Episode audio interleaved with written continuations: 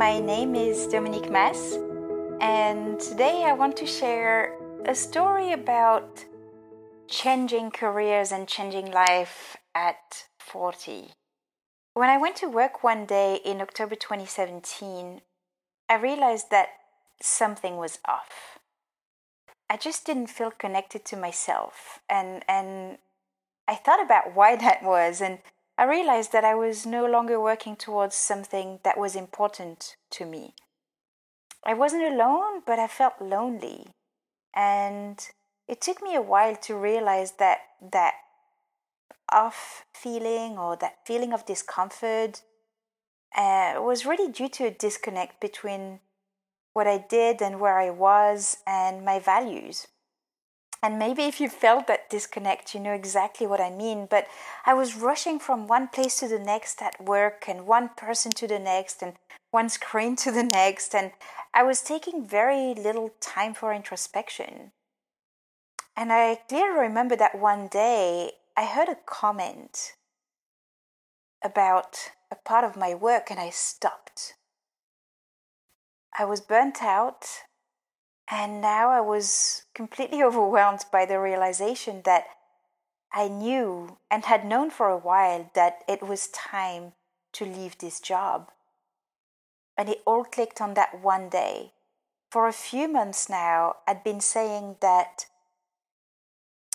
I had not been growing or learning, and I felt as though I was stagnant. I wasn't stimulated by my environment, by my bosses, by the leadership team. And so there was no challenge for me, and I just felt miserable. And considering that my values are growth, challenge, inner peace, and positivity, it was completely misaligned.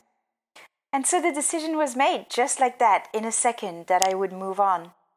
Of course, as a school administrator, it wouldn't have been fair for me to just leave. And also, it wouldn't have been possible because financially I couldn't have done that. So I let my bosses know that I would finish the school year and I would leave.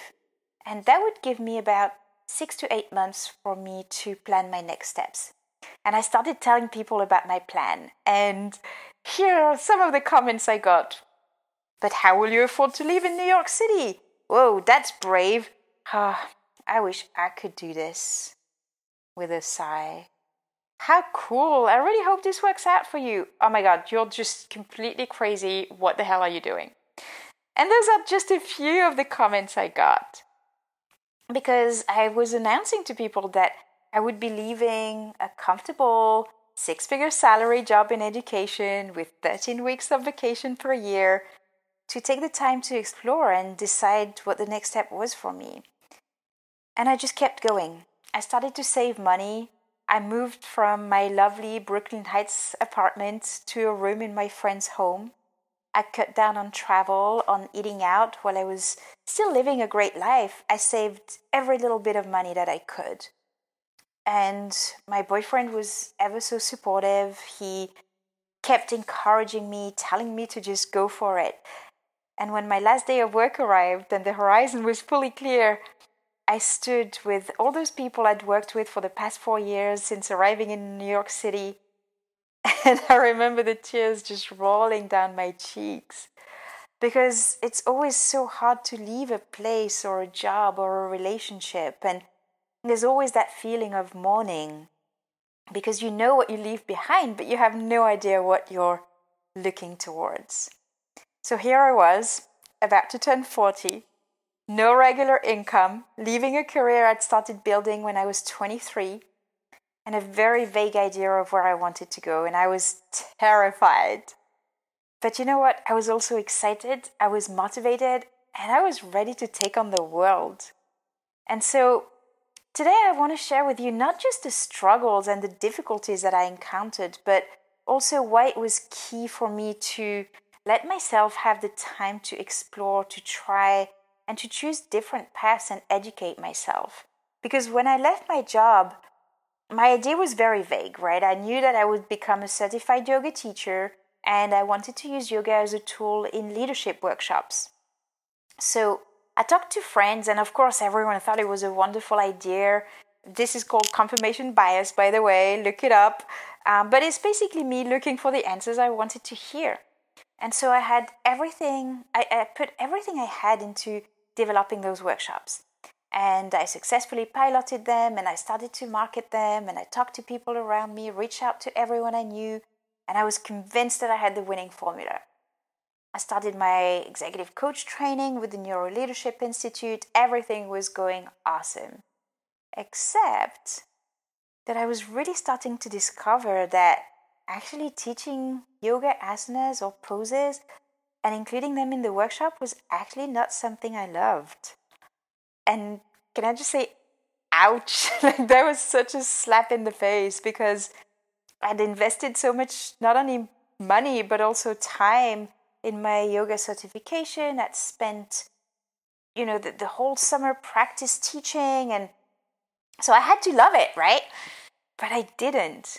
And so one day I remembered saying to my friend Christina that actually, while yoga was an intrinsic part of me, I didn't, in fact, love teaching it. And while articulating that was a liberating thing to say, there is such a thing as sunk cost fallacy. And I was torn. I'd spent so much time marketing and talking about those workshops, and I just felt like I had to keep going. But the reality of it is this I did not have to do anything, and it took me a while to understand it. So, as I talked to others and I reflected and I was coached around this, I started to change my mindset.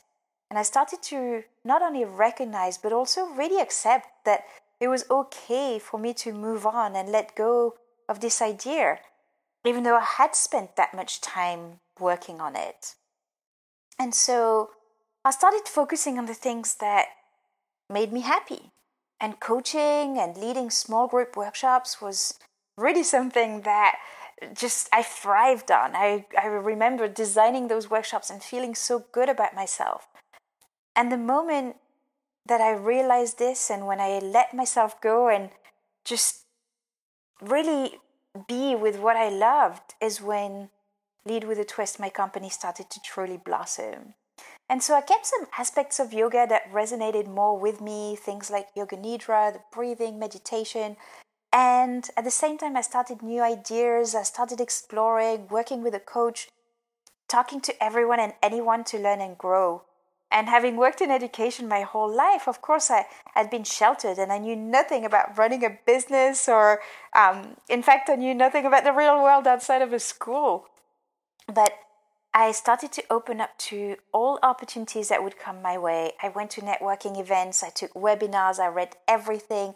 I joined an incredible, incredible network of women called Dreamers and Doers who supported me, who rooted for me, who shared and helped me along the way. And all of this stimulation just gave me wings. And I was suddenly really exploring. I was learning, I was educating myself, and this is where the magic happened. And this is when everything fell into place. And I felt that I was truly free and authentic to myself. And today, I, I all I can say is that I'm in a wonderful place. Um, I have just enough structure and just enough freedom to explore. Some of my fear, fears have disappeared and others have replaced them.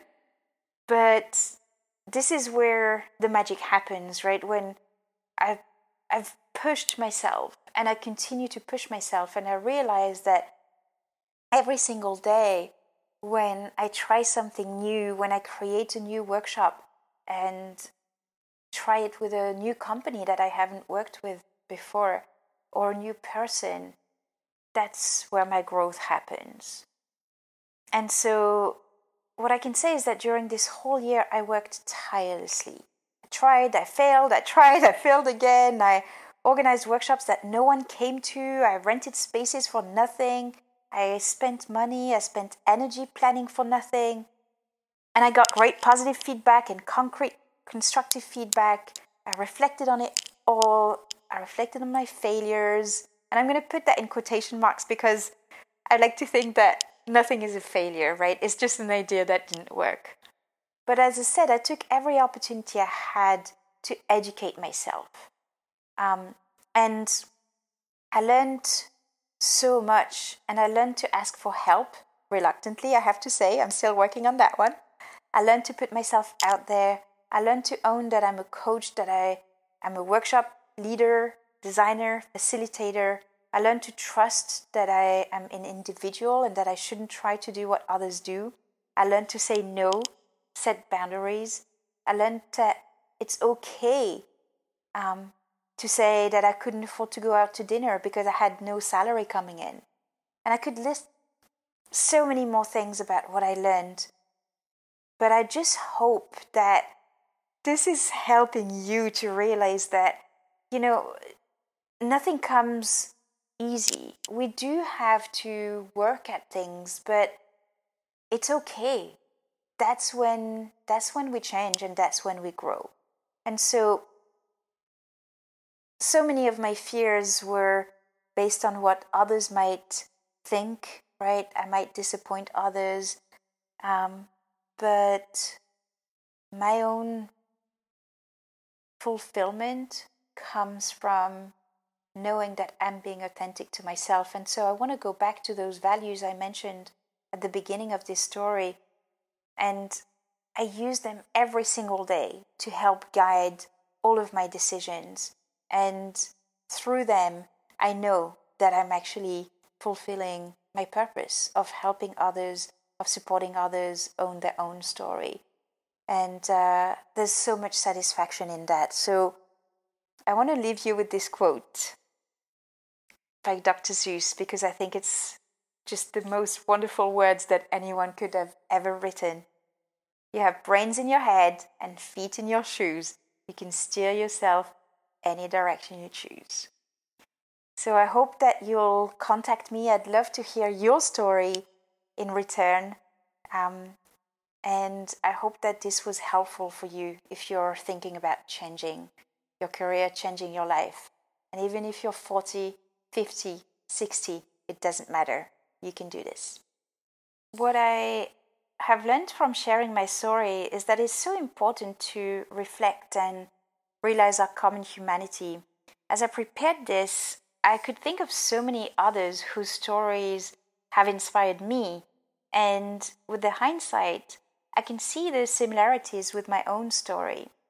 And so I think two things come to mind. The first one is celebrating small achievements, right? Small accomplishments. Because as I went along, it was really hard for me to realize just how much I was actually doing. And so lots of people have said that to me before oh but look back look back and really it's when you do look back that you realize and so the second thing that comes to mind is this idea that our stories are so similar to each other's right the feelings the sensations and yet we think that they're only happening to us and so i'm happy to realize that many of my own heroes went through the same things that I went through. And so I hope that it can be inspiring for others as well. My biggest dream, I think, at the moment is uh, creating a, a big retreat space, maybe in Costa Rica or somewhere nice and warm for sure, near a surf beach, so that people can come to a beautiful spot, be coached, reflect, take care of themselves, and at the same time learn something new, go into the ocean, be uh, in the water and learn to surf. So stay tuned, it's going to happen. We all have a story to share and a voice that is meant to be heard, and we want to share yours. For more information and to get involved, visit storiesofinspiringjoy.com. Stories of Inspiring Joy is a production of Seek the Joy Media and created by Sydney Weiss. You can find all episodes on Spotify or Apple Podcasts, and if you like the show, hit subscribe, leave us a rating and review, and follow along on Instagram, Facebook, and Twitter. We're creating greater connection and community, one powerful story at a time.